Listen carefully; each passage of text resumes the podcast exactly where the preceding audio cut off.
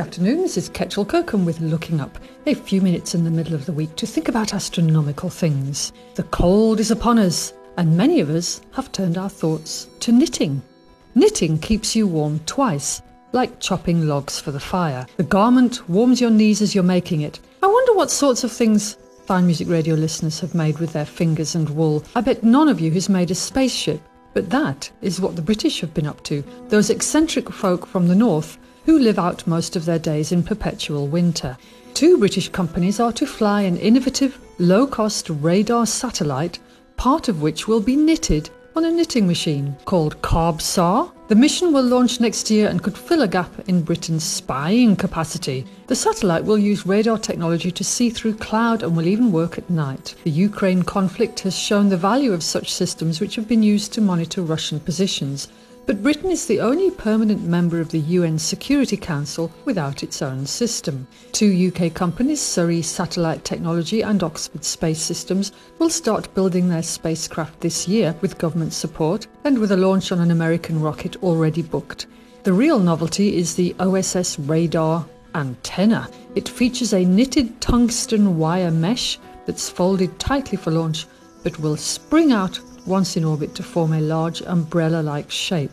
If you remember the James Webb Telescope, which was launched on Christmas Day the other year, that was also a folded design and proved successful. It's through this three metre wide antenna reflector that the satellite will image the ground.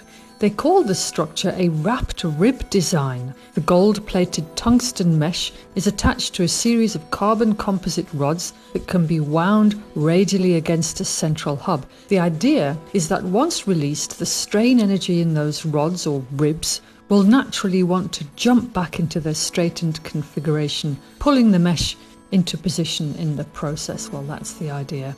The mesh itself is remarkable as is the process of manufacturing it. So the mesh, it's like the kind of fabric of an umbrella, and the ribs are kind of fan out, so it looks like an umbrella. The yarn is almost invisible. Reels of it feed the industrial knitting machine in the factory, which is operated by a former fashion lecturer from Denmark. The standards are exacting as the parabolic shape of the mesh around the antenna has to be precise.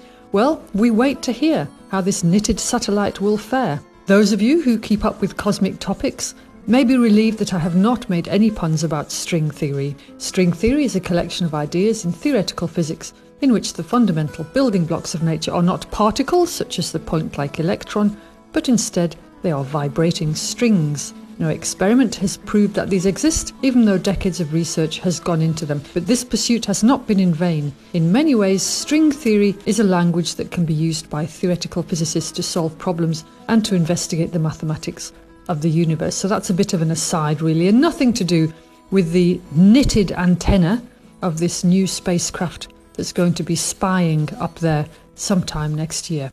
For now, this is Kechil Kirkham wishing us clear skies.